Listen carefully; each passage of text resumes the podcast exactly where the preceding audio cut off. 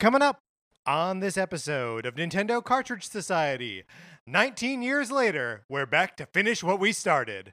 It's dangerous to go alone, so the Nintendo Cartridge Society goes with you.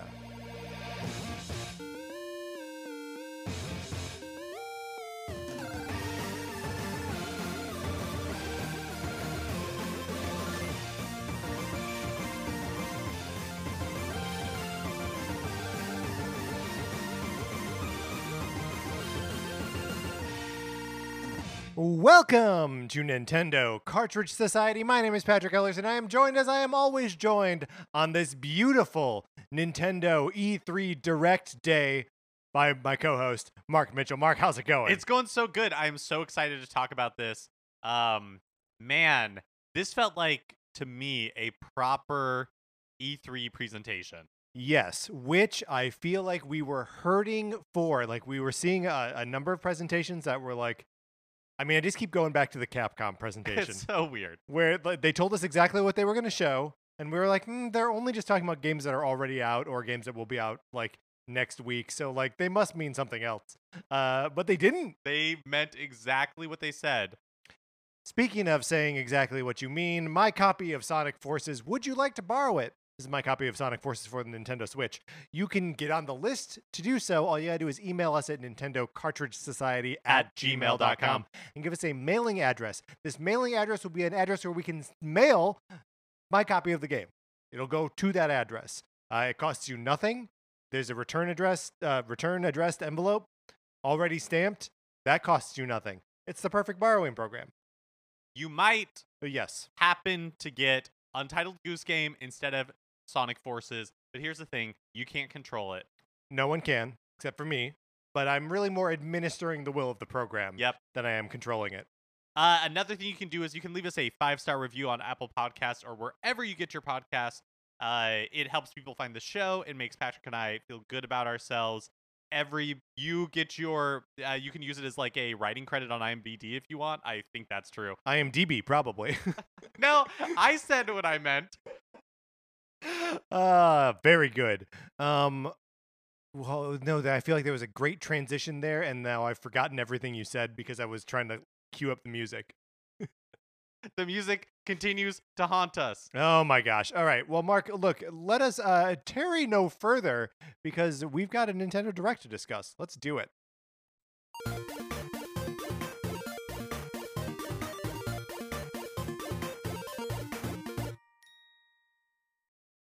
E3 2021, baby. We're- Woo! Woo! Hail the conquering heroes.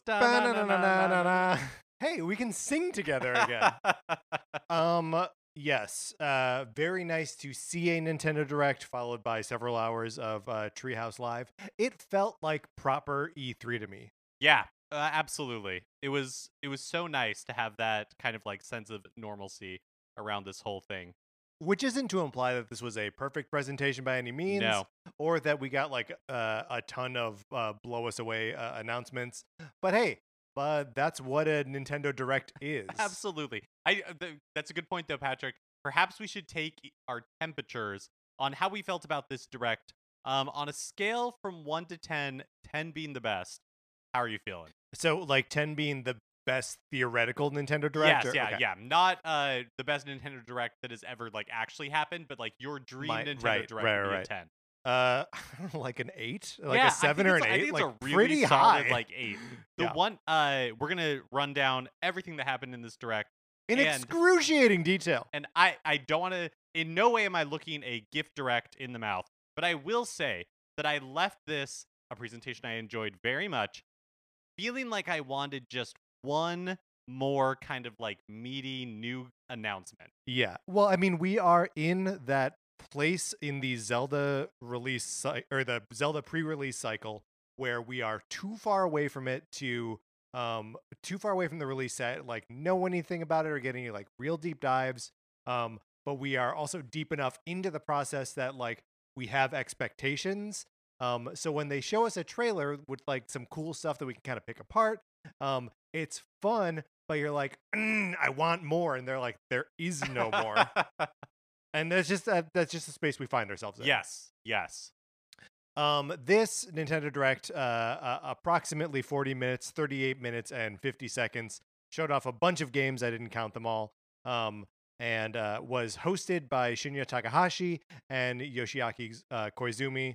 Um, and then way at the end, um, Eiji Aonuma showed up to uh, sort of punch in with a couple little um, things about Zelda. But other than that, like the human element was uh, sort of missing from this. They didn't really do like developer uh like talking heads or anything like that. No, which I did not miss. But there Nope. were also no there was no like cute skit. There was nothing really. It was just kind of like, Right. hey, we're getting right into it, which I appreciated. Although, you know, as we talked about in our E3 memories episode, I enjoy when they do things that are very like specifically Nintendo. Like I don't tune into the Microsoft conference and expect there to be puppets. Right. Right, But right. like Nintendo sometimes does that, and so that's They did it do. once. They did it once and everyone talks about it. but like uh in 2019 whatever year it was Yeah. that doug bowser became president of nintendo that was probably earlier than 2019 you know they did like a thing where bowser the nintendo character was also on Right, screen like all that kind of stuff none of that this year just like right down into hey you want to see some games here's some games Yeah, which uh, you know, welcome. Um, and uh, so a couple of the points that they hit right up at the top that I wanted to uh, uh, draw upon. Um, first is that the Switch is now in its fifth year, wild which is surreal. Um, because we've been doing the show dur- for the entirety of the Switch's uh, lifespan plus uh, a couple months. Um, and then they also emphasized that the Switch is being played by a wide variety of players uh, and like specifically emphasized different uh, levels of experience. That it is a home for both casual players and for like hardcore gaming types, which I think is a we knew that was sort of like part of the Switch's strategy from the beginning. Um, but it's it's interesting to see that they are recognizing that and developing for that. It's right? also something that we've heard them kind of like hit on in the past in their in these like presentations or Nintendo Directs in general, where they're like, "Hey, here's something for everyone," yeah. and like we hope you find something for you in this.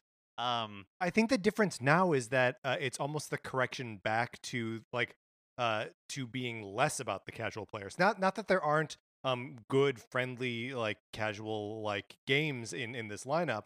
Um but it almost seemed like they were saying like don't worry hardcore people, we we got you. totally, and that's what I meant. Like, I feel like the messaging has changed from the Wii era significantly, where it Yeah. was like it's for everyone, is in like everyone can play together. To there's something for everyone. There's something Yeah. for different types of for every type of taste. So it's like no matter what type of gamer you are, like we are offering something on Switch that appeals to you. Uh, so the very first thing that we get here is, of course, the Super Smash Bros. Ultimate DLC character reveal of Ka- uh, Kaz- Kazuya. Yeah. So Kazuya? I, I I wrote it out phonetically for Yeah. myself because I knew that we were going to be saying it, and I, uh, I was reading it all wrong until like Sakurai comes on and s- says uh, Kazuya. So I think that's how you pronounce it. He's one of the main guys from Tekken. Um, not a character that I have much uh, familiarity with. Um, but I don't know. I feel like this just puts him in the same uh, bucket as like Terry Bogard, like a, a character that you know is a staple in a you know long running fighting game franchise. Um, and so yeah, whatever, pop him in there. It's fine. Yeah, Sakurai shows up being like, "Hey, we haven't filmed the Sakurai Presents yet, but uh, look below to see when it's going to be presented." And so the full presentation is going to be June 28th at 7 a.m. Pacific time. That's when we'll get the full blowout. Uh, and I thought this was a good way to start the presentation. Yeah. kind of just like checking the box. we know it's coming uh, and we know we're going to get more information. There was a split second where I was worried we were going to get too much information about this character because they did. I mean, first of all, there, there's a, a cute like trailer or a character reveal video where uh, Ka- Kazuya is like throwing his defeated opponents into a volcano. Um, and the last one that he tries to throw in there is Kirby, and Kirby just like floats away. It's very cute. Um, but uh, yeah, and then there's like a, a, a little clip of uh, all of his moves Yeah, um, which started to feel just just for a split second like it was going to be an in-depth dive. whenever there's a Nintendo Direct and they tell us how long it's going to be, I'm Yes. always watching the clock during the trailers that I like am kind of losing interest in because the like seeing every move for a new character in Smash Brothers is just something that like I personally do not care that much about. And so when I, you know, I was like, I this trailer was going on. Looking at the clock, we're like five minutes into a forty-minute presentation. you're like, "Oh, no." beginning to sweat a little bit, but they they didn't linger too long. Um, so yeah, we will get more information about that in just a couple weeks. Um, and then I expect the character to be released like later that day, Yeah. probably. Um, which is exciting. It means that uh, this was the only character, Smash character that was revealed. Um, so we have one left, uh, one still dangling out there. Uh, we don't know when, we don't know who. Um, but yeah, just one last piece of Smash Brothers content out there.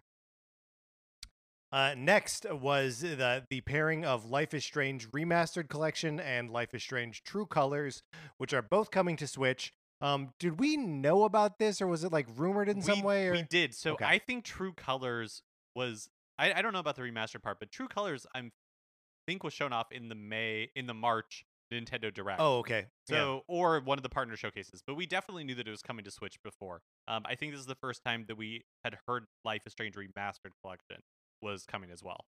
Yeah, so True Colors is coming out on um, September 10th, and the remastered collection will be available later this year. Um, so I assume later than September 10th. Um, although I guess they just said later this year, which could just be uh, that could be August. Yeah, could be Yeah. tomorrow.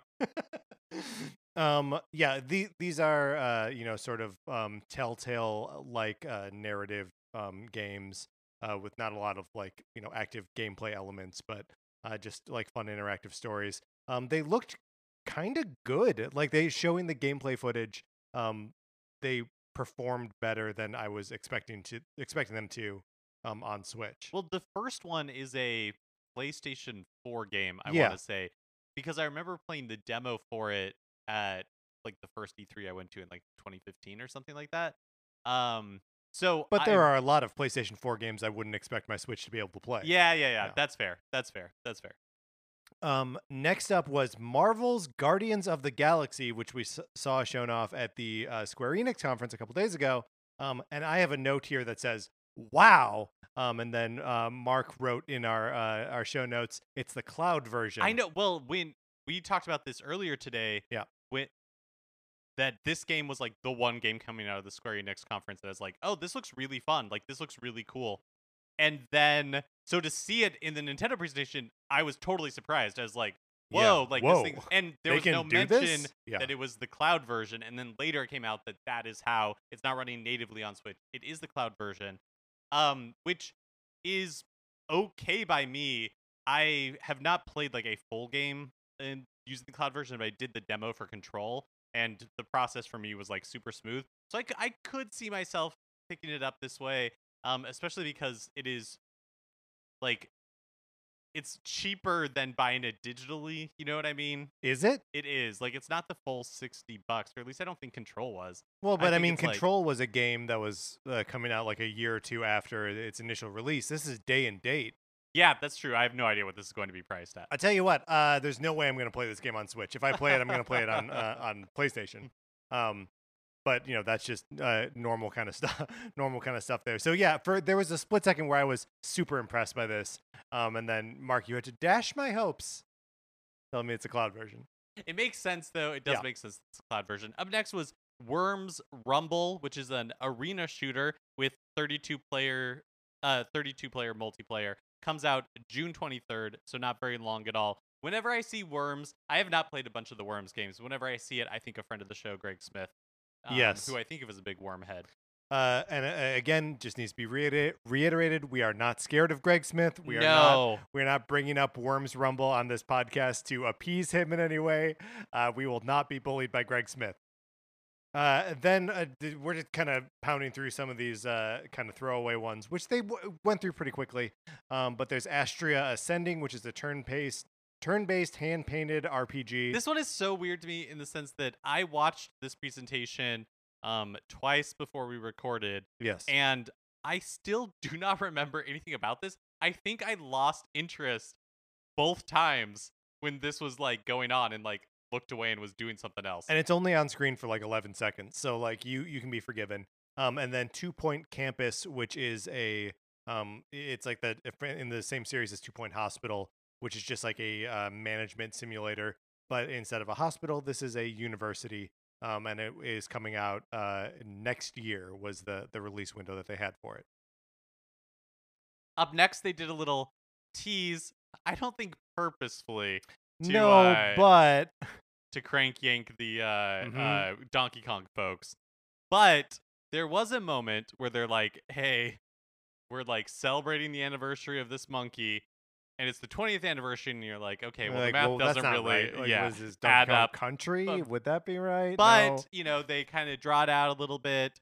2001: A Space Odyssey parody, but Mhm. it is not Donkey Kong. We're talking about Super Monkey Ball is celebrating its 20th anniversary, and Super Monkey Ball Banana Mania is coming to Switch on October 5th. Uh, and Banana Mania is a modern HD remaster of Super Monkey Ball, Super Monkey Ball 2, and Super Monkey Ball Deluxe. Um, they did show kind of like a sizzle reel of all the Super Monkey Ball games. So there was a uh, a brief period there where I was confused, Mark. I didn't know what we were looking at. Is Banana Mania all the games? Is it a new game? Uh, turns out it's a remaster of three Monkey Ball games. This is a franchise that I am not super into. Great point. I have very little familiarity with them, although like I always hear that they're good. So I don't know. I don't know. I, I, I have very little to say about this one. Um, but Mark, let's talk about the next announcement because this feels like uh, the next big like um Nintendo first party thing. Yeah, this was probably the first announcement in the presentation where I was like, "Oh, this like has the potential to be interesting." Yes, we are talking, of course, about Mario Party Superstars, which is coming out October 29th. Um, so uh, I initially had a kind of negative reaction to this uh, because I was like, "What? Why isn't this just?" Because it's it's a, a collection of uh, classic minigames and uh, game boards from the first three um, Mario Party games on the Nintendo 64. And I was like, why isn't that why aren't we just adding content to the uh, uh, Super Mario Party as it exists right now? Because it is, in some ways, feature bare, right? There are only four maps in that, um, and like it only recently got updated with online play, which this thing also boasts. Um, and so there was a second where I was like, this is sort of crummy. But the more I dug into what the game actually is, the more I was like, oh, this is their online. Like this is the one where they're standardizing it so everyone can play it and everyone can play it online. Yeah, I think that's the really important point because and they mention it in the presentation but just kind of briefly and so it's easy to it's easy to kind of like miss as the big deal that I think it is. But um you're able to play all of the mini games in Super Mario Party Superstars with button controls, which Yes. means it 100% which means you can play it on a Nintendo Switch Lite, you can play it um on pro controllers. pro controllers, like all that kind of stuff. Whereas Super Mario Party, you could only play with Joy-Con. Yes. Which means that uh uh, you know obviously a lot of people are uh, locked out of it from just like the way they the the Switch they have. Like if you have a Switch Lite, you basically can't play that game, uh, the original Super Mario Party. Um, and if you just prefer to play, you know, with two Joy Cons uh, together on the on the grip, like even that's not not part of the gameplay. Every player uses a single Joy Con in the original Super Mario Party, and this was uh, like just way more feels like standardizing it, right? Of like everyone has buttons, so it's just going to be all button controls. But I, I also think like the online, yeah, Super Mario Party did just get an online update. Yeah. But online feels like um it was thought of from the beginning Yeah, for this totally. game. Uh, so you can online match with strangers. If you're uh, playing with friends, you can save your progress mid game, and you can like communicate with stickers. So if you aren't, if you don't have like a voice chat going, Yeah, which I mean, all, all and if you're playing with strangers, like that seems like the preferred way anyway. Is just communicate with stickers. Um, yeah, I mean, this sounds sort of great, and like there is the still the part of me that's like, man, I wish we could have just like fixed Super Mario Party. Um, but in some ways, it seems like they're just like, no, forget that thing. Like this is the Mario Party now, and I I, I think it's a, a great move. I uh, have not played a lot of Mario Party in my life. Yeah. But I was watching the um, Treehouse Live segment for Mario Party, and those folks were having so much fun. They were having fun. It made me want to have that much fun. Like I'm Yeah. like maybe I need to get into this game. Because they were having a blast. Well, and I mean, did did you ever play the uh, original Mario parties on Nintendo 64? We rented it occasionally from like Blockbuster or something, but I never owned it. Like I never put a ton of time into it. Yeah, uh, I I believe I owned the first one and then rented a, a couple of the other ones, probably also from Blockbuster. Um, but yeah, it it'll be fun to like revisit a lot of those um ideas. I am a little bummed out that there's only five uh game boards on here. That doesn't seem like enough. One of my complaints with the original or with Super Mario Party is that there are only four maps in there. So like one more is more, but it's not. It's still not a lot. Yeah, and it's interesting that if they're taking mini games from like all three games, Yeah, that although I guess I actually have no I context for how many maps like the original Super like Yeah. Mario Party Mario Party's had. Yeah. Yep. Nope. I don't remember either. So uh, we will move on to okay. So the the ne- next portion is the Metroid portion, which starts with a Metroid Prime Four shout out. We're still working on Metroid Prime Four. You know it's not ready yet, so like they don't even really. They're just like, don't worry, that's still out there. Right, Right. Yeah. Um, we don't even get a logo. um, but then leads directly into a trailer for Metroid 5. Um, and at the end of the trailer, it's revealed that the, the name of it is Metroid Dread. Mark, I shouted. I shouted I when I saw Dread. Everything about this. Yes. Um, I loved that when the trailer began, it was Metroid 5 because I, for whatever reason, have really just wanted a Metroid 5. Like, just give us the next chapter Yeah. they're delivering. When I they ca- called it Metroid Dread, I was also so like shocked and happy Yeah. because um the story of Metroid Dread. I, I'm surprised, not surprised. I'm pleased that they used that name. It makes me feel like Sakamoto really has been holding on to this idea, or like yes. uh, has really wanted to do this idea for 15 years at this point. Um, because in t- like 2005ish, in the Nintendo DS era, there was an official Nintendo list of software that was coming to the Nintendo DS, and Metroid Dread was listed on there. And that's the only time that that code name has ever been brought up, other than in uh, the third Metroid Prime game. There's kind of like a Easter egg that also met- mentions mentions Dread, and later Retro was like, "Oh no, no, no, that was just an Easter egg." But But now we're there. but now we're there, and they are Metroid Dread lives. Uh, I can't wait. I'm so excited. This looks so cool. Well, and the thing that's so rad about this, there are, are several things that are rad about it, but it, it all goes in this like um the uni- the pieces of the universe lining up in a way that makes sense in a way that like Nintendo seldom gives us, right? Like if you think Nintendo's going to do one thing, they are simply not going to do that. They're going to do something else. Um however, here like this is Metroid Dread. This is a game that as you said uh, has been sort of like quietly shelved for the last like 15 years and is now like coming out again. But this is also coming out of Mercury Steam, the development company that did the remake of Metroid 2, Samus Returns, um, which at the time there was so much talk about like, oh, this has got to be like a test for them, right? Right. Like give them a, a game to remake and then they can make their own like brand new 2D Metroid. And it's one of those things where you're like, that makes too much sense. Right. Don't put any stock in that.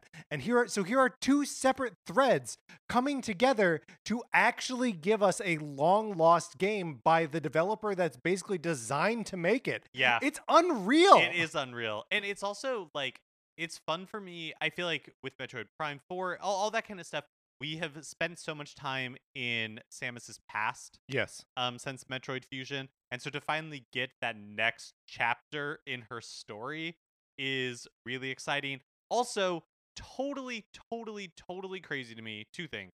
One, that this is being touted as like the last the final chapter. So cool. Yes. Um, and then the second thing that is crazy to me is that not counting Samus Returns and also not counting Other M because I guess since it's not entirely side scrolling, that's how they're getting around it. Um, it's been 19 years since the last uh original 2D side scrolling Metroid game, which truly is an entire like literal generation of human beings Yeah. who have not uh played like a Metroid game like this, who are probably way more familiar with Metroidvania games, like indie Metroidvania games Totally. that Super Metroid is the basis for. And so like like a, I think for a lot of people Samus is probably like Captain Falcon is to me where it's like, "Oh, okay, like this character that I know is from this franchise, but I don't have any like personal connection because I have not played games in that franchise a bunch."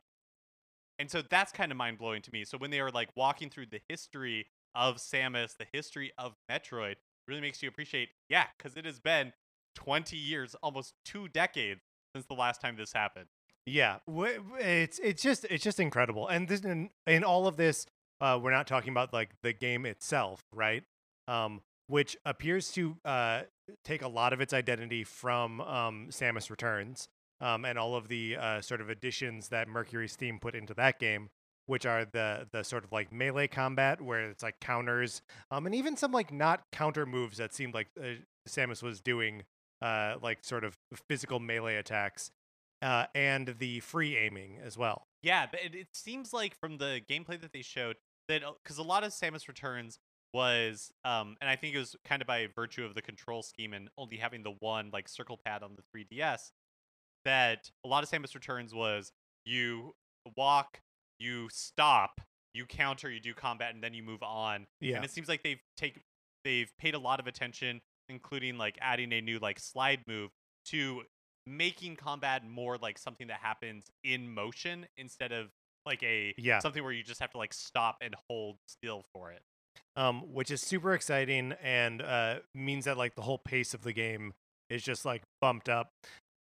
And the the whole thing, it seems like uh, not all the time, obviously, but there is a a constant presence that's sort of stalking Samus throughout, um, which is uh, called Emmy E M M I. And it's these robots that are kind of like dog-like, a little bird-like. And I have to tell you, this is the one part of it I'm a little stressed out already. that I'm not Yeah. sold on. Um, it reminds me kind of like uh, Mr. X from Resident Evil, or Nemesis or Nemesis. from Resident Evil. Um, it's it reminds me a little bit of like the oh man, uh, what are is it Songbird? Whatever the uh the or no the little or big sisters from like Bioshock Two. the big like- big brothers, right? no, sorry, Bioshock Two had like Yeah, oh, a, sorry. like a big Yeah. sister character. I think that's what it was. But um, anyways, it in that way it kind of feels like a mechanic from 15 years ago or 10 years ago uh, that has been held over. But I am willing to see how it plays out. In theory, these are not like my favorite type of enemies, but um, it could be cool. I mean, there is a little bit of because there's there's one of those in uh, Metroid Fusion as well, right? Like the uh, parasite, the X version of Samus that's like walking around. You do That's have true, to. It, it does stalk you a little bit, not quite as actively as it looks like the Emmy is. Um, but I, I know they they were saying, um, or uh, what what's the uh, the uh, the Metroid guy's name? Sakamoto. Sakamoto um, was saying in one of their like uh, uh, interview things that they aired during the Treehouse um, that uh, one of the reasons that they weren't able to make this game when they originally wanted to was that the technology they didn't have the technology to realize it. Um, and I was like, that must just be the AI for the That's stalker what I character, imagine right? too. He also said, which again I thought was really interesting, kind of how like uh o- open and transparent they were about the history of this game. They also said like, and then after that, like we tried again to make Mhm. it, and it didn't, and we like it, it didn't work out. And so this is kind of like the third attempt at bringing Metroid Dread to life, which is again like so interesting to hear. Nintendo doesn't really talk about that kind of stuff very much. And the whole way that it was couched with like the beginning with uh, Sakamoto just giving this interview talking about Metroid Dread, talking about Metroid and Samus in general, and then finding out this is kind of like the end of her story in whatever that means. Right. Well, the end of her relationship to the Metroids Yes. is specifically what they're uh, referring to. Yeah, so it just it does definitely feel like the end of something and Yeah. e- even if that is like Sakamoto's like involvement with Metroid, it cuz this feels just from that presentation I got the sense like this is his kind of like last hurrah yeah with it. this is this is uh metroid ultimate is is what what we're getting here um so uh there was also uh revealed uh, a two pack of amiibo uh featuring samus and the uh the emmy um and then also uh later during the treehouse a uh, special collector's edition, Ooh, so good. um, which you know comes with a uh, steelbook case and some like cards that show the um, the other uh, 2D Metroid games and like an art book. All of these things went up for uh, pre-order on on various uh, retailers. I don't know if they ever went live on Amazon, um, but uh, this uh, if if if you were plugged into any of the like uh, pre-order stuff uh, today, um, this was one of the most impossible things to like lock down.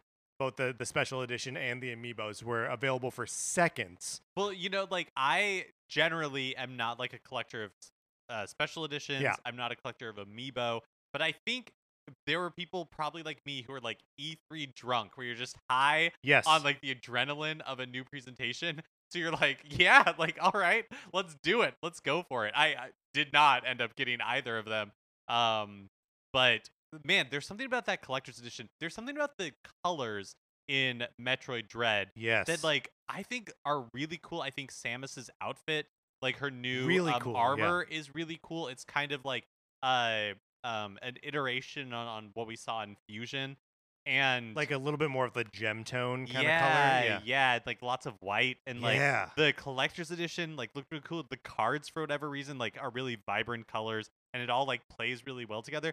The amiibo I'm not that crazy about. Like I think the pose for Samus in the up close like artwork that they have it for on the box looks really cool, but I feel like as a um pose itself in the amiibo it just doesn't look that dynamic. she's like weirdly squatting and like pointing her. Uh, yeah, I'm not sure if she's out. supposed to be like rushing towards Yeah, the it's not Emmy or clear. something, but And then the EMMI itself, uh, you know, we already expressed that this thing is probably going to stress us out. So I'm like, why do I want a toy of a thing that stresses me out? Um, but so I, I was able to secure the uh, special edition, uh, which I'm very excited about. I was definitely E3 drunk uh, when uh, when when I ordered it, and also just like high on the adrenaline of like, oh my god, I have it in my cart, like I'm gonna do it. Um, and uh, like the the special editions now are going on. Uh, the pre-orders are being resold on eBay for over two hundred dollars. the thing itself is so expensive. I feel like it's, yeah, like almost a it's hundred ninety bucks. dollars. Yeah, Yeah. that's a lot. Um, and if you were to also get the amiibo, uh, that's hundred and twenty dollars. They're basically selling you the game twice. um, if if you get everything, so you know it's I it's love a, it. it's a real Skyward Sword situation uh, where if you want to get everything for it, it's what eighty bucks for the uh the Joy-Con, Yep. another twenty five for the so that's up to one hundred and five plus sixty for the game itself, one hundred and sixty five dollars. You're buying the game three times if you buy everything. Um, but this thing's so cool. Uh, I'm I'm so glad that it, it's it's uh it's coming out. I can't believe Metroid Dread is real. I can't either. I can't believe we're actually seeing it and that it's coming so soon. October eighth. October 8th. Ugh. Not that long at all. Um, incredible. Just uh, just absolutely mind blowing. Um, if if there's ever like uh, we need a reference point for like what what caliber of a Nintendo announcement is like an earth shatterer. Metroid Dread for me, like that's it. We're there. We've done it. That's that's Breath of the Wild 2, that's Odyssey 2, that's Mother 3. Like we're there. That's something the uh, it's difficult for me to express how the fact that they held on to the Dread name Mhm. all of these years and after having to just show up that one time it has Yes. just tickled the imagination of metroid fans for literally like you know like 15 years now and so to have it come to fruition there's something just really really fun about that. Yeah as as a lifelong like nintendo history dork um like it's just it's just very exciting. I would metroid dread is here. It's coming out in october. We're gonna play it. It's a game a real game that we can play. And then they followed that up with just dance 2022 coming out November 4th. Um, this is a, a, a- again just sort of um, uh, quick bullet points here. Uh, we got Cruisin' Blast, which is this from the same people that did Cruisin' USA? i don't know because i who knows if that like Yeah. if that publisher or developer even exists anymore i will say i it like cr- the cruisin name triggers such like happy memories to me as a kid totally. that the idea of like cruisin' blast okay like i might check that out like that could be fun Yeah, it's uh I gotta say this was one of the games that uh like seeing it in this presentation, I was like, oh, that looks bad. Like they, yeah it does not look yeah. as though it is performing at at a, at a high enough level Mhm. to be sold in 2021. But here we are. um, and that is coming out uh, a, a- as a console exclusive uh, on the Switch this fall. Um, and then next up was Dragon Ball Z Kakarot plus the uh, Power Awakens uh, set of DLC. Um, so that's just all of the uh, Dragon Ball Z Kakarot stuff coming out uh, September 24th on Switch. Uh, and then back to Nintendo uh, first party stuff uh, Mario Golf Super Rush coming out June 25th. This looks fun. I, I that's just next week, isn't it? Yeah, it's like yeah, next Friday. real soon, real soon. So, um, I don't know if I plan to buy it, but what about you? Uh, yeah, I don't know. I mean, I, it's I, I'm excited by the idea of a golf game. Uh, for some reason, knowing that it's out in just like a week and a half, I'm like, oh, oh no, I don't know if I'm ready for that. but- yeah, I don't. I don't. Yeah, Yeah. and I feel like um, this is a game that I would want to play with people, and there are so many games like that that I never end up playing with people, and so because like battle golf Yeah. looks or like speed golf, I can't. It looks like so much fun. Those multiplayer Yeah. modes, there are two of them. There is both speed golf and battle golf. and both look like fun. Uh, I feel like this is possibly the universe just being like, I should just invite friends to do things. Yes. I just, Yeah. I don't really do that. Uh, yeah, same. And it's also like just invite friends to come over. You don't even need the game. Yeah, you've got right. other games you can play with people. Um, and then sort of, uh, oh, uh, they they did mention that uh, the game will be uh, supported with free updates after after launch, including new courses and new characters. Uh, and they showed showed Mario uh, golfing around New Donk City. So I assume that that's one of the new courses that they'll be uh, adding to the game after release. Yeah, I'm kind of just expecting now that this will get the same kind of support that Mario Tennis Aces did, like that Yeah. kind of like year long um cadence of every once in a while getting new characters and stuff. Uh, to me, that just feels like table stakes. Like I feel like that is what I expect from Nintendo now. Yeah. these types of games. Totally. Yeah. I mean, it's exactly what we saw from Mario Tennis Aces. It's basically what we saw from Splatoon, which also got like paid DLC. It's exactly what we saw from Arms. Like, it's it's uh, pretty standard at this point. Um, then uh, also keeping it in the realm of games that we already know about and are coming out very soon.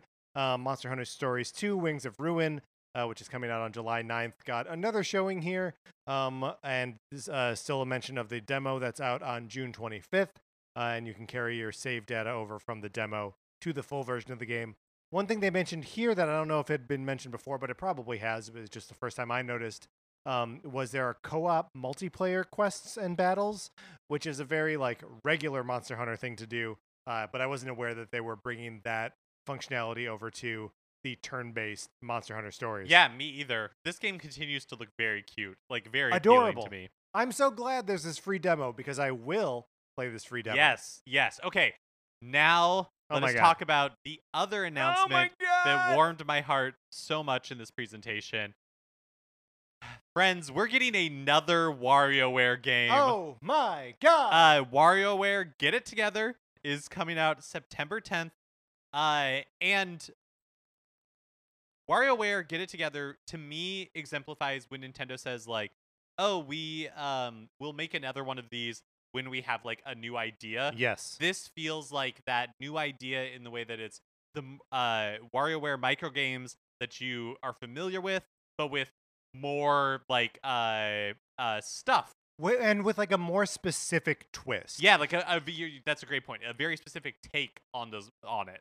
And like I just want to pause here for a second because I feel like we're reaching uh we're reaching this very interesting point with a lot of Nintendo franchises and series where like Smash Ultimate or uh, Mario Kart 8 Deluxe and what we thought was true of uh WarioWare Gold where it's like okay, this is just a this is just the greatest not just the greatest hits but it's everything from the the series. It is the ultimate the complete version of it's the platonic ideal of the franchise. Um and where we have yet to see how Mario Kart or Smash Brothers will reinvent themselves. This is the reinvention of WarioWare. Yes, and I couldn't be more excited. One of the things that I really liked about WarioWare Smooth Moves on the Wii is even though it was not a like multiplayer game in the sense that uh you could have two players playing at the same time, it was very much had this uh feeling of a party game and everybody could be in the room like enjoying it, taking turns playing the micro games and doing the ridiculous moves. This game, this WarioWare game actually has co-op. It has Yes. multiplayer, which is so much fun.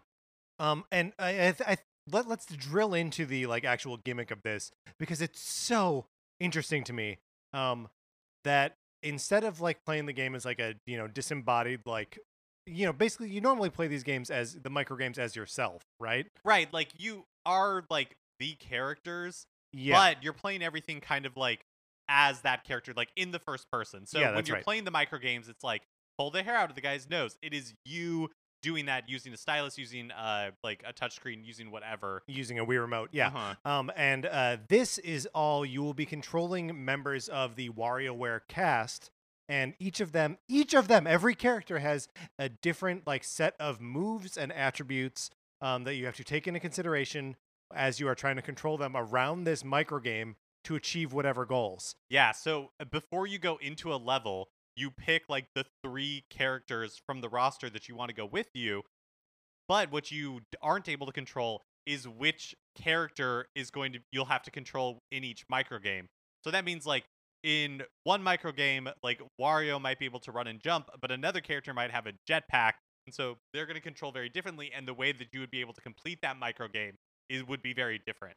Right. Which means that for however many micro games there are in here, you just have to multiply that by the number of characters to really get at the the huge variety of experiences that you'll have trying to play these games that last for like 4 seconds each. right. it's so exciting. and then take that and almost like double it because with uh, the co-op, yes. you know, each of you can have your own will have your own set of three characters that could potentially have to be controlled in the micro game. It just sounds like such fun chaos, a really fun take on what WarioWare can be. I'm so excited for this. Yeah, I, I'm I'm also just uh, absolutely thrilled with it. And again, um, it is interesting to me that this game, uh, much like the uh, Mario Party Superstar, is like, no, you're controlling this with buttons. Like these aren't motion control games. These aren't uh, like waggle games. There's no pointer controls. It's all you're controlling your little guy on the screen with the buttons on the Joy-Con. I also love that it, uh, the title potentially sounds like,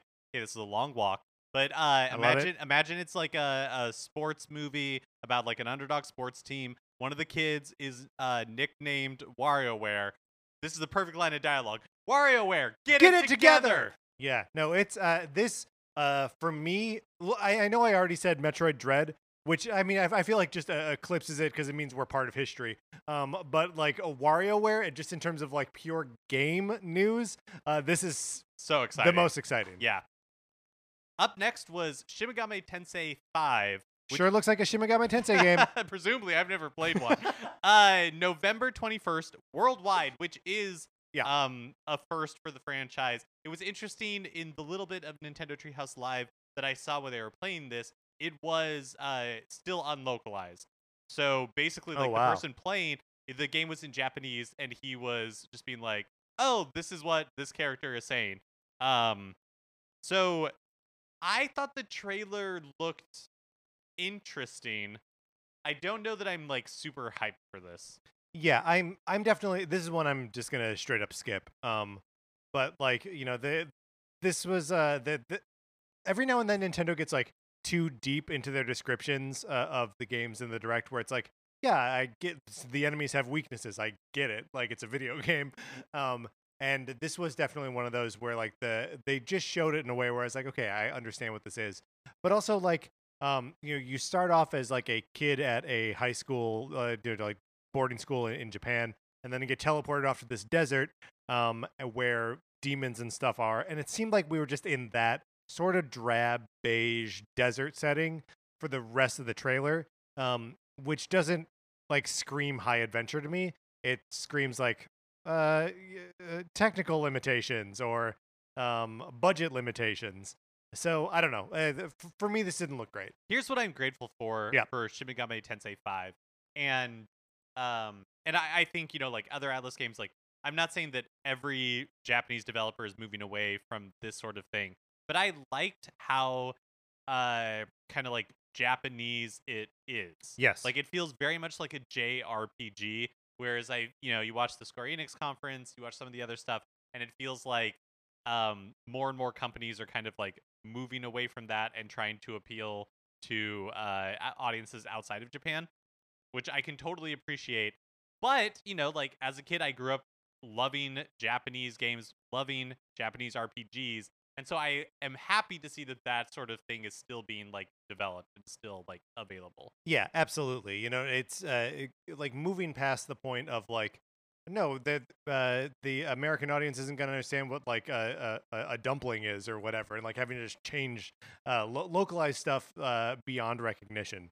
Um, but uh, sort of in the same vein, we also got uh, uh, the annou- announcement for Danganronpa Decadence, um, which is a collection of uh, all three Danganronpa games plus a like fleshing out of a board game that appears in Danganronpa 3. I, I assume not it's like clear. a triple triad type situation, Sure, right? yeah. Um, I have never played any of these games, but I think they'd be right up my alley, right? I They're think all so like too, murder yeah. mystery, like uh, Yeah. adventure game type thing. They're like murder mystery adventure game uh, slash battle royale. Slash where- slash like high school stuff Yeah, going on. yeah. yeah. Um, and yeah, so uh, another uh, Japanese high school game. Uh, weirdly, they said this is a physical exclusive to Nintendo Switch. If we have a third one of these in the coming day, that's a trend, right? Yeah, I think so. I mean, but this is just physical on. I don't know. It doesn't matter. uh, it, all, all four games are also available separately digitally on the Got eShop. it. Um, but it, uh, as a collection, it's only coming to Switch. And only physically. Yes. Oh, okay. Yeah. Cool. Well, I'm glad that the four games separately will be available on the eShop because then I can pick up like the first one or whatever. Yeah. see if you like it. Yeah, Yeah. check it out. So yeah, excited about that one. Another one that like I when we talk about like Wii U games that are orphaned on the Wii U, I think everybody forgets about Fatal Frame Maiden of Black Water, which was is a um like survival horror game that has an interesting history with Nintendo. The first like 3 or 4 games were all on PlayStation and then in 2008 Nintendo started co-producing these games and publishing them, and they never uh, were released outside of Japan. But there was one for Wii, there was one for Nintendo DS that actually may have been, or sorry, 3DS that may have been localized outside of Japan. But then there is this game, the Wii U one, um, Fatal Fla- Frame, Maiden of Black Water. And so this is a It was a, a Wii, Wii U U game, exclusive. okay, Yeah, yeah. it was a Wii U exclusive that is now being released that Nintendo published and helped co-develop. That but is- never localized. but never localized. Okay, got it. Yeah. And but what's interesting is that even though it was a Wii U exclusive published by Nintendo, it is being released on all platforms. It is Oh. not a Nintendo Switch exclusive, this like re-release. So it's being re-released by Koei Tecmo um, on all platforms. So I don't know if it's like a wonderful 101 type situation where Nintendo's just like, and you can like Uh, right. fly free. I you know? release you. This game didn't like perform that great anyway, so we don't feel attached to it. Right. But it does mean that uh, we got at least one Wii U port this year. So yeah, that's right. there oh we my go. gosh, that's right. Uh, this game is also going to be digital only on all platforms. Uh, and then next up, we had uh, just a, another like quick rundown of uh, new games and sets of DLC that are coming out uh, relatively soon. Um, Doom Eternal: The Ancient Gods Part One, which is available today. Tony Hawk's Pro Skater uh, One Plus Two remake on June 25th, and the Strange Brigade, which is uh, available uh, later today. Uh, I've watched the direct twice now. I couldn't tell you anything about Strange Brigade. It's like a co-op You're fighting a witch. dungeon crawler type thing. It's not really clear. Um, up next, they showed off a trailer for Mario plus Rabbids Sparks of Hope, which of course was revealed at the Ubisoft Forward conference just a few days earlier. Still very excited about this. Uh, I don't think we saw anything new there, um, but it, it'll be exciting when we get to hear more about this game. And then it was followed by uh, sort of a mind blowing. I I couldn't believe it. I didn't see this one coming for sure. Look, we made a lot of predictions, and a lot of them were wrong. Uh, but uh, we were nowhere near guessing that they were going to release Advance Wars One Plus Two Reboot Camp on December third. reimagined and rebuilt from the ground up. These are remakes of the Game Boy Advance games. That's right. um, Advance Wars, Advance Wars 2. They were originally created by Intelligent Systems. Uh, these ports are actually developed by Way Forward with Intelligent Oh, Systems and Nintendo kind of like overseeing it. Um, this looks I mean, I'll be honest. I miss the pixel art So do I. from the originals, but I feel like the the art style in this is fun and it's very expressive. Yeah, well, and it's uh in in moving it from uh, pixel art to 3D.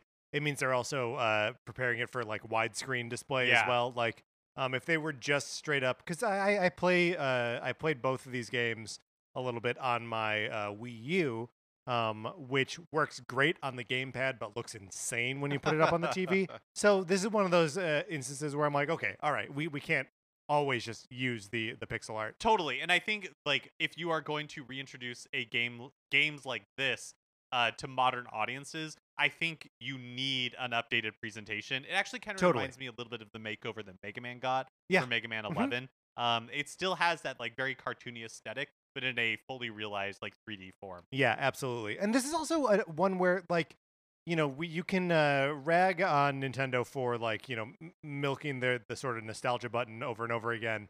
Um and this is definitely that, right? Like they're bringing back old games um but old games that we sort of thought they'd moved on from and or had forgotten, right? Yeah, absolutely. Because again, Intelligent Systems was the uh, the creators of this franchise, but they have kind of become like the Paper Mario and um, Fire Emblem. Fire Emblem, and of course, uh, of course, codename Steam.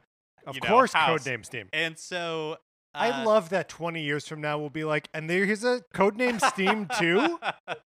We thought they forgot about this but game. okay, but my the mind reels now. Now that um, Yeah. you know, we have seen the MercurySteam uh, game plan in action, right? Where there was like the remake of uh, Samus Returns, and then now a few years later, we are seeing a brand new game. I do wonder um, if Yes. Advance Wars is no longer uh, relegated to history. If this like series does well, especially if it's it's WayForward developing it. Hon- Honestly, I have the same thought about uh, Famicom Detective Club Yes. because uh, there was an interview with uh, a developer from maybe it was the producer of the games from Mages, who is the developer who uh, actually did the remake, saying that he would love to create another one. And and as Nintendo is working with more and more third parties on this kind of stuff, and Yeah. they're not relying on their own internal resources, it feels much more possible than it did in the past. Yeah, totally. And like that's the sort of thinking. And even if we had been talking about uh, Famicom Detective Club a couple weeks ago, and you'd been like, "Oh yeah, I wonder if these do well enough if they'll make a new one," it'd have been like, "Okay, that's too straight a line. That makes too much sense." But now we have seen with Metroid Dread be, b- being birthed into this reality um, that like all things are possible uh, now. Yeah, and like uh, yeah, I just to keep reiterating this because I think it is so potentially instructive for the future that it is like third a third party Yes. that Nintendo has partnered with to or third party for now. Who knows? Maybe they'll like end up buying them like they did uh uh level up game L- n- no, level level five is not right. no It is. It's the Luigi's Mansion yeah developer. yeah yeah uh huh Uh, next level, next level game next That's level right. games. Uh, we did it. We got there. um, also, uh, yeah, I'm gonna I'm I'm gonna stop trying to make myself play the original Game Boy Advance version of these of these games. I'm gonna play the the reboot camp when when it comes out. and it's another it's another one that I think makes a ton of sense on the Switch having that like hybrid format Yes. because this is primarily a like handheld franchise and so while I'm sure it'll play fine like great on the TV um just Yeah, like its home is just like be in your Metroid Dread yeah. will yeah like it, it feels right at home uh in your hand Um, what a cool time for uh the sort of handheld style of games, right? Like with uh Samus Returns and this, um, basically getting brand new life uh on uh, on on the Switch. Um, so it's something that uh I like. Maybe we're finally seeing the um consolidation of the like two different development teams or two different development strategies, uh, and we're seeing the handheld games and the console games uh both on the system at the same yeah time. Yeah, just like with the twist in a way that I didn't really expect which is that again like being developed outside of Nintendo yeah. with like Nintendo overseeing and being really involved with the development. I Um, love it. More third parties, please. Yeah, Yeah. yeah. Two uh two things to mention on Advance Wars. One is a plug for an episode we did a while back where we uh definitively determined the greatest Nintendo RPG hero of all time. Of course, Andy from Advance Wars showed up in that episode. Maybe not a strong showing necessarily. No, but I, I don't think we up. knew a whole lot about Advance Wars. and then uh, the second thing is that in Treehouse Live, when they were playing Advance Wars um, 1 plus 2 reboot camp, they mentioned that online play is going to be a part of it. Uh, not a lot else was said. I think possibly it was for this that they said it was four players, but I might Huh. have been mistaken. That might have been a different game. But online play for sure is part of this. Um, the other part might just be my bad memory. Uh, very cool. I also expect that we will hear more about this game in an- an upcoming direct. December third is a while Yeah. from now. We we will absolutely get another Big holiday game, Advanced Wars 1 and 2. Reboot Camp. How do you feel about that that name? uh, love it. Does it feel because reboot to me implies the beginning of something new? Mm, mhm. Um, so I, I would say, uh, you know, Advanced Wars 3, all but confirmed. um, all right, Mark, we've been screwing around for like an hour. Let's get into uh, the Zelda stuff, which is hosted by Eiji Aonuma. Uh, looking great as always. Uh, what a handsome man. I love the way, I love his presence on Well, screen. oh yeah, yeah, yeah, absolutely. And I love that he has become like the uh like he gets his own s- segment yes. of uh On his of- own of set, Nintendo yeah. Directs. Yeah, very like somber looking black background. I do want to say before we get to Aonuma, um, the way this is introduced is that Takahashi and Koizumi are like, eh, and like hope you've like everything you've seen. Here's like the last thing we have to show today. yes. and it goes directly into a trailer for um, Hyrule Warriors: Age of Calamity DLC before we see Aonuma. So it's just like here's Yeah, the last right, thing we that's have right. to, we have to show you, and then a- and then it goes right into Age of Calamity DLC. And at that moment, I knew we were getting a trailer for Breath of the Wild 2 because I was like, there is no, No way, way. that they No are ending way. the show Yeah. on um, DLC for uh, Hyrule Warriors. Um, which the and the the DLC, uh, I it got a name. I think is the the first time that we've seen a name for uh Wave One, which is Mhm. Pulse of the Ancients. Um, and it revealed the new playable character is a Guardian. Yeah. Uh, which is rad. Um, and then the new uh, weapon for Link is like a guardian leg, which he just seems to like snap open, and there's some like magical sinewy thing. Just I don't know. It looked crazy and almost made me want to like pick the game back up And it comes out on Friday, not yeah, that long. real soon. Um, which okay, so this is all fine. Then Aonuma uh, shows up and is like, "Hey, so we've got some Zelda stuff to to talk about." Um, first, as you know, of course, Legend of Zelda: Skyward Sword uh, HD is coming out on July 16th. Uh, no real news here. No. Um, uh, mentioned the playing with the uh, either motion controls or controlling the uh, sword with the right thumbstick. Um, no other mentions of uh, quality of life improvements. Uh, so I don't think there are any in this game. Yeah, I I don't know. I can't I can't remember in the lead up to like Wind Waker HD or Twilight Princess HD if they really spent a They lot did, of time. yeah. Did I- they spend like- a lot of time like talking about what they updated? I, I don't know if they spent a lot of time, but they definitely said like you will have you will have to collect fewer uh, tears of And I light. remember they were like, we sped up the boat. Yeah, yeah. I mean, like all Yeah. of these, they they were very like upfront with that stuff, and also we didn't see the um the Skyward Sword amiibo in this, which again is fine. Like it's already been announced. It that wouldn't be news here either. Um, but they're just sort of like, I think they're to the point where they're just ready to push this thing out and be done with it. I think so too. I still think that there are going to be like changes to the game that they aren't like advertising. sure. Um, but yeah, I I agree that it seems like like yeah, they're just ready for Skyward Sword to be released. Uh, then Aonuma revealed the Legend of Zelda Game and Watch uh, in celebration, sort of in, in celebration of the 35th anniversary of the Zelda series. In acknowledgement, I in would acknowledge say. Yeah. he i mean he says the series has reached its 35th year here is this uh, zelda game and watch um kind of careful not to say this is a result of that right. um but then also says and this is a a, a thing that i flagged and was like uh-oh Totally. um he says we have no other campaigns or nintendo switch games planned for in celebration of the anniversary do we believe that I, I do believe it. I I feel like Nintendo does not lie to us. Nintendo does not like directly lie to us, and like I don't think there's any reason for him to say that unless Yeah. it is true. Unless it is to manage expectations. So that would mean no Wind Waker HD, no Twilight Princess HD, no Ocarina of Time HD, no Majora's Mask. None of these like rumored upscaled Zelda games. Those would be new Switch titles. Yeah, I I mean, and I still think like I I can see the logic of them doing that if for like a 35th anniversary.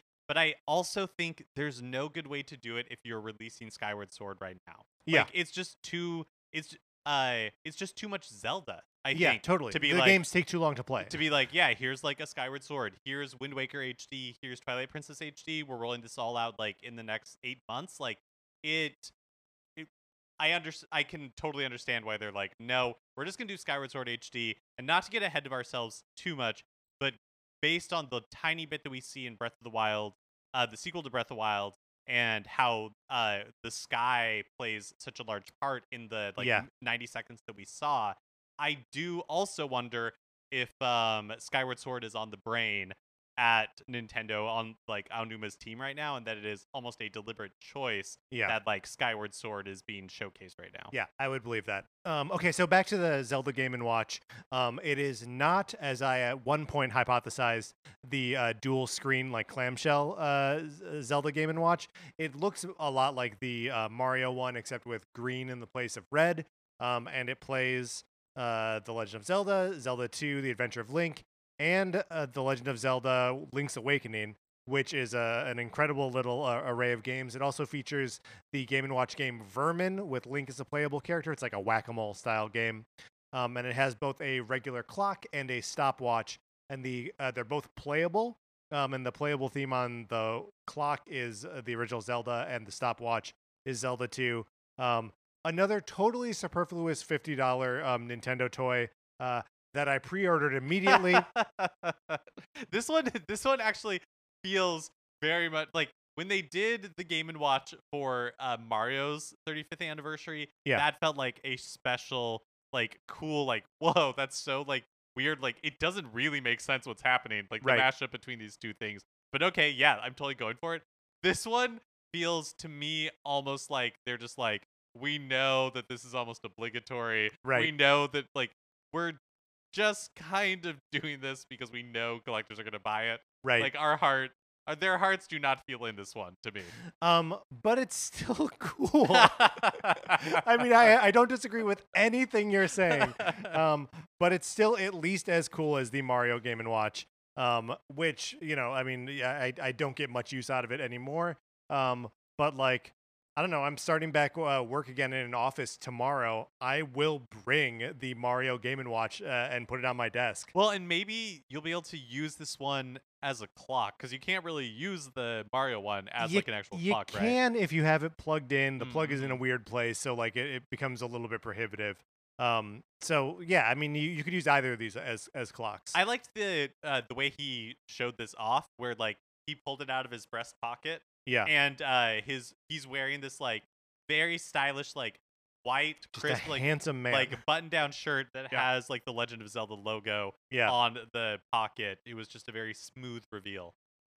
Um, do you think Nintendo has more of these in them, or is is this it? Mario gets one, Zelda gets one. I mean, it's an easy 50 bucks. It is an easy fifty bucks. You get it out of me, no problem. Every time, once a year, I'm there.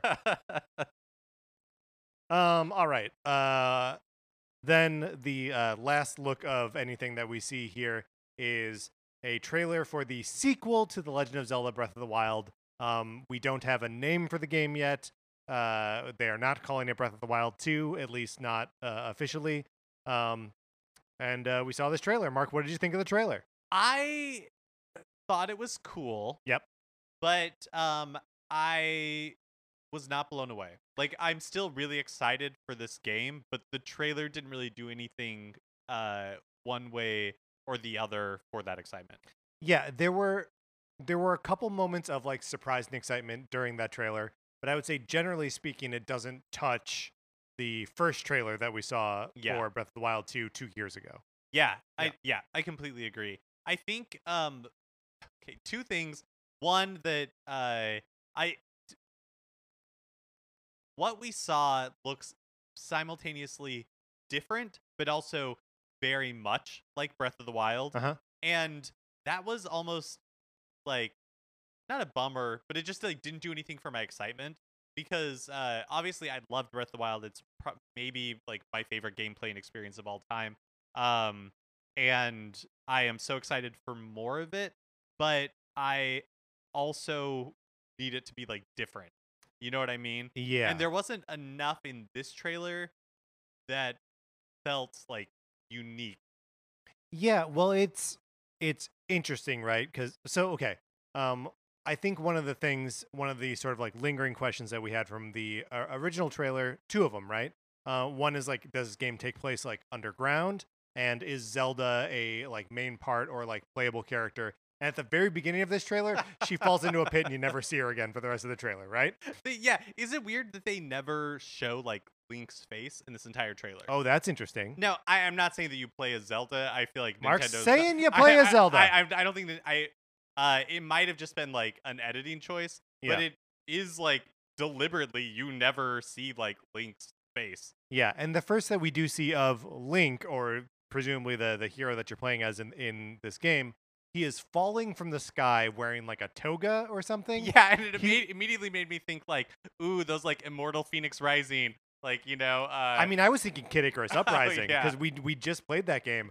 Um, and Link's got this like mechanical junk on his arm. Yeah, we see a uh, a early in the trailer, we see like the bl- black and like red glowing like tendrils Yeah. um that are kind of like coming up out of the earth. We see them wrapping themselves around his arm. okay. And so that's what I'm assuming it is like he's like damaged some it like is damaged some way or he gets power some way is what I took from that. yeah, I mean, it, it it looks to me like he's got a like you know that ancient technology from Breath of the Wild Mhm. is like a gauntlet on his arm, Yeah. and he's wielding some manner of power from that. And whether that's like the replacement for the Sheikah slate in this, like that's how he's accessing the Mm, mhm. runes. He's- he has a power glove. He has the power glove. It's so bad. um, and yeah, so we see we see what appear to be like two different Sheikah powers. Uh, that's just what I perceived at Yeah. any rate. Um, through the course of this trailer, and one is like a time rewinding uh feature where it's like a, a ball rolling at uh r- a big metal ball rolling at Link, um, and then he can like reverse the time on it so it like flies backwards. Um, which feels a little bit in line with both the like the time freezing and the magnesis uh, powers from the first game. Um, and then we also see Link, which this also may be tied to um, rewinding time, uh, but like phase through a like rock platform. Yeah, he like falls up through it. falls up. Almost like liquid. Yes. Yeah.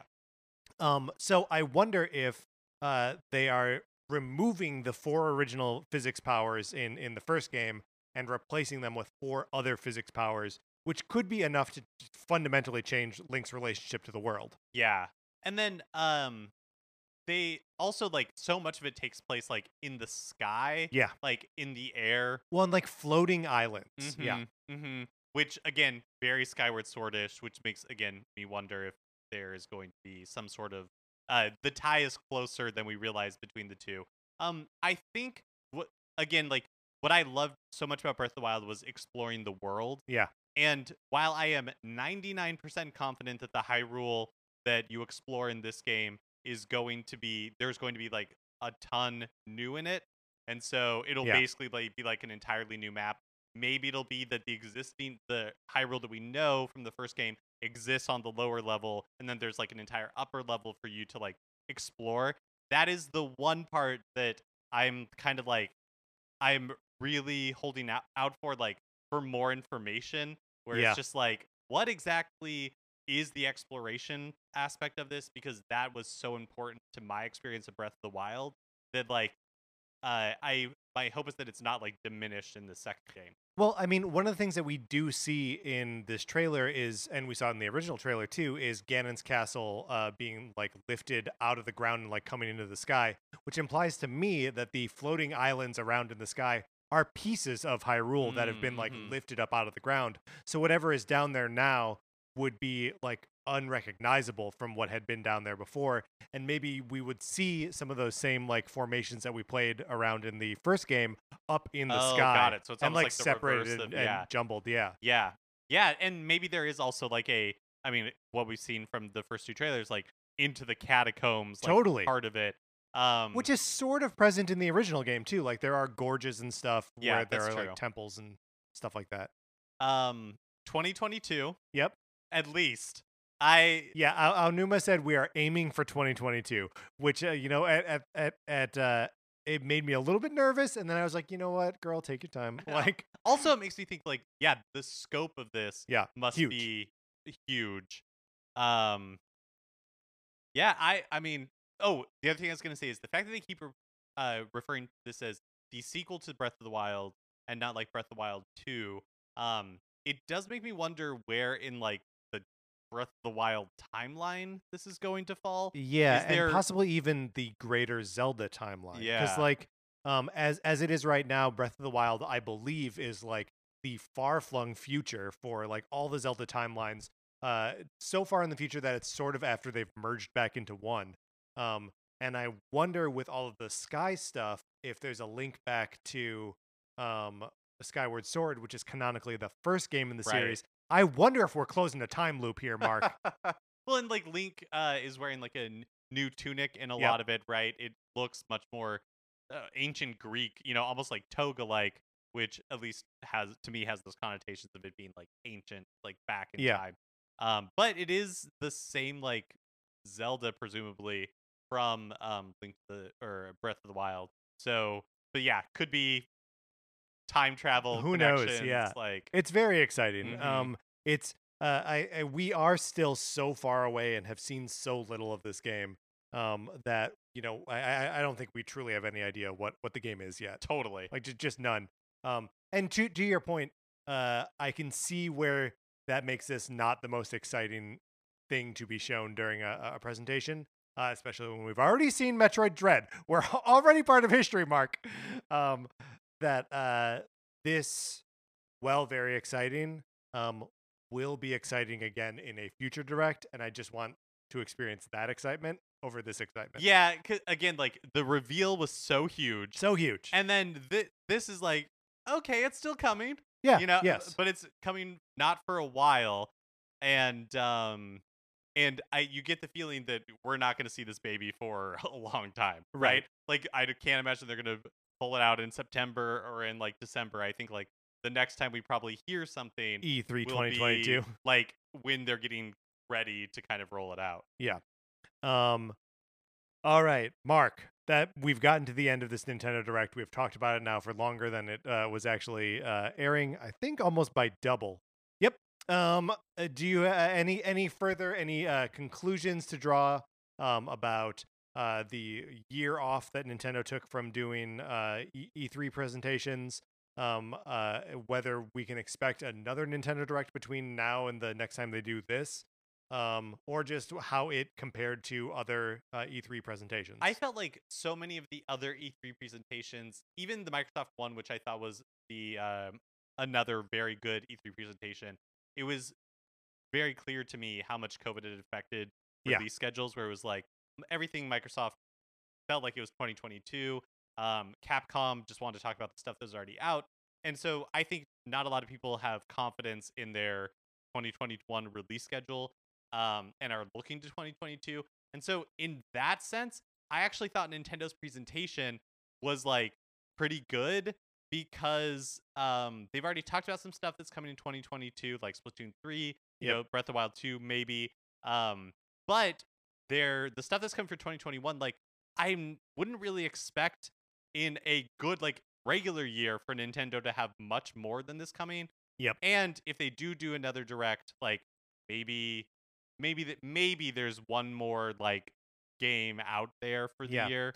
well, and e- even like seeing this stuff and the other games that are coming out like immediately, there's still a the Pokemon remakes are like right on the horizon too. Yeah, and uh, that's such a good point because when you look at like Nintendo's fall, it is like pretty fleshed out now. Like, Yeah. sure, do we have something for August? Like, maybe not, but uh September, October, November, and now uh, you have something at the beginning of December. It's like, oh yeah, like their schedule is pretty full. Yeah, I mean it, it's starting to look like 2019 to me, right? The uh, the year when we were getting Astral Chain, Daemon X Machina, Fire Emblem, uh, Pokemon uh, Sword and Shield, Luigi's Mansion 4, um, Link's Awakening, where it's just like all of these games which are big, not like you know, not not the Yeah. like blow you away sort of uh, thing, and like this is that plus Metroid Yeah, Dread. you're right. Because I think 2019 was the year I was like, uh, yeah, this is all good, but Nintendo has like one more thing looming. I can Yeah, feel it. yeah. And they didn't. And I think that this is a similar thing. But I am impressed with how much they have in 2021. Yeah, me com- too.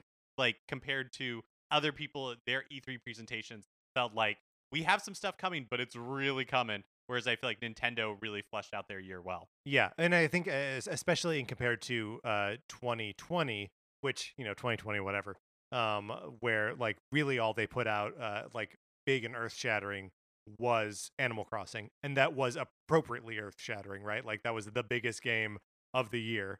Um, and then like just sort of like drips and drabs to like sort of keep the fan base going. It seems like the back half of 2021 is making up for that. Yeah, like it, you know, it doesn't have a new Legend of Zelda. It doesn't have a new Mario, but It's got a new 2D Metroid. it has a lot of I think like solid like uh triples. Yeah, and the home run that is Metroid Dread. All right, Mark, let's close out this conversation.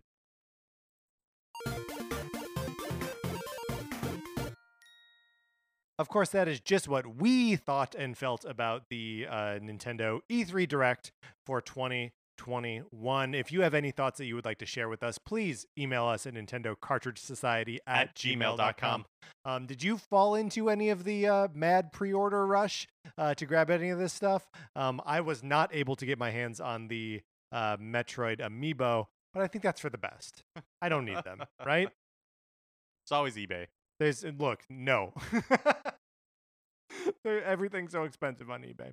Um, all right, Mark, that's going to do it for this episode of Nintendo Cartridge Society. Remember, please rate, review, and follow us on Apple Podcasts. If you like the episode, please share it on Facebook or Twitter. Um, it helps us out when you do that. You can follow us on Twitter. I'm at Patrick underscore Ellers. Mark is at MKE Mitchell, and the show is at Nin Cart Society. We also have a Facebook page, which is just Nintendo Cartridge Society. Olivia Duncan made our logo. Our theme music is provided by 8-Bit Betty. You can get more of his music by going to 8bitbetty.com or by listening right now.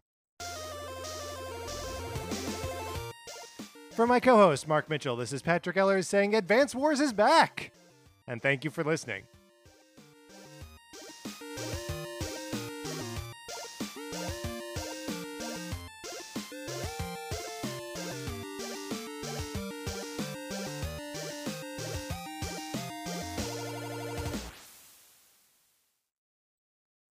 Hey, it's Mia. Hey, it's Allie. And we host the Romcom Review podcast, P.S. I Love Romcoms. Each week, we'll have incredible guests come and discuss a new rom com, grand gestures, meet cutes, and of course, that elusive chemistry. Mia, what are you doing holding that giant boombox over your head? I'm hoping to win over listeners with this grand gesture. Take us back! Find a new episode every week. And subscribe on Apple Podcasts or wherever you get your podcasts. Brought to you by Campfire Media. Wow, you're uh still holding that boombox. Yeah, I've got great upper body strength. Thanks, CrossFit. Yes, I love rom-coms. I love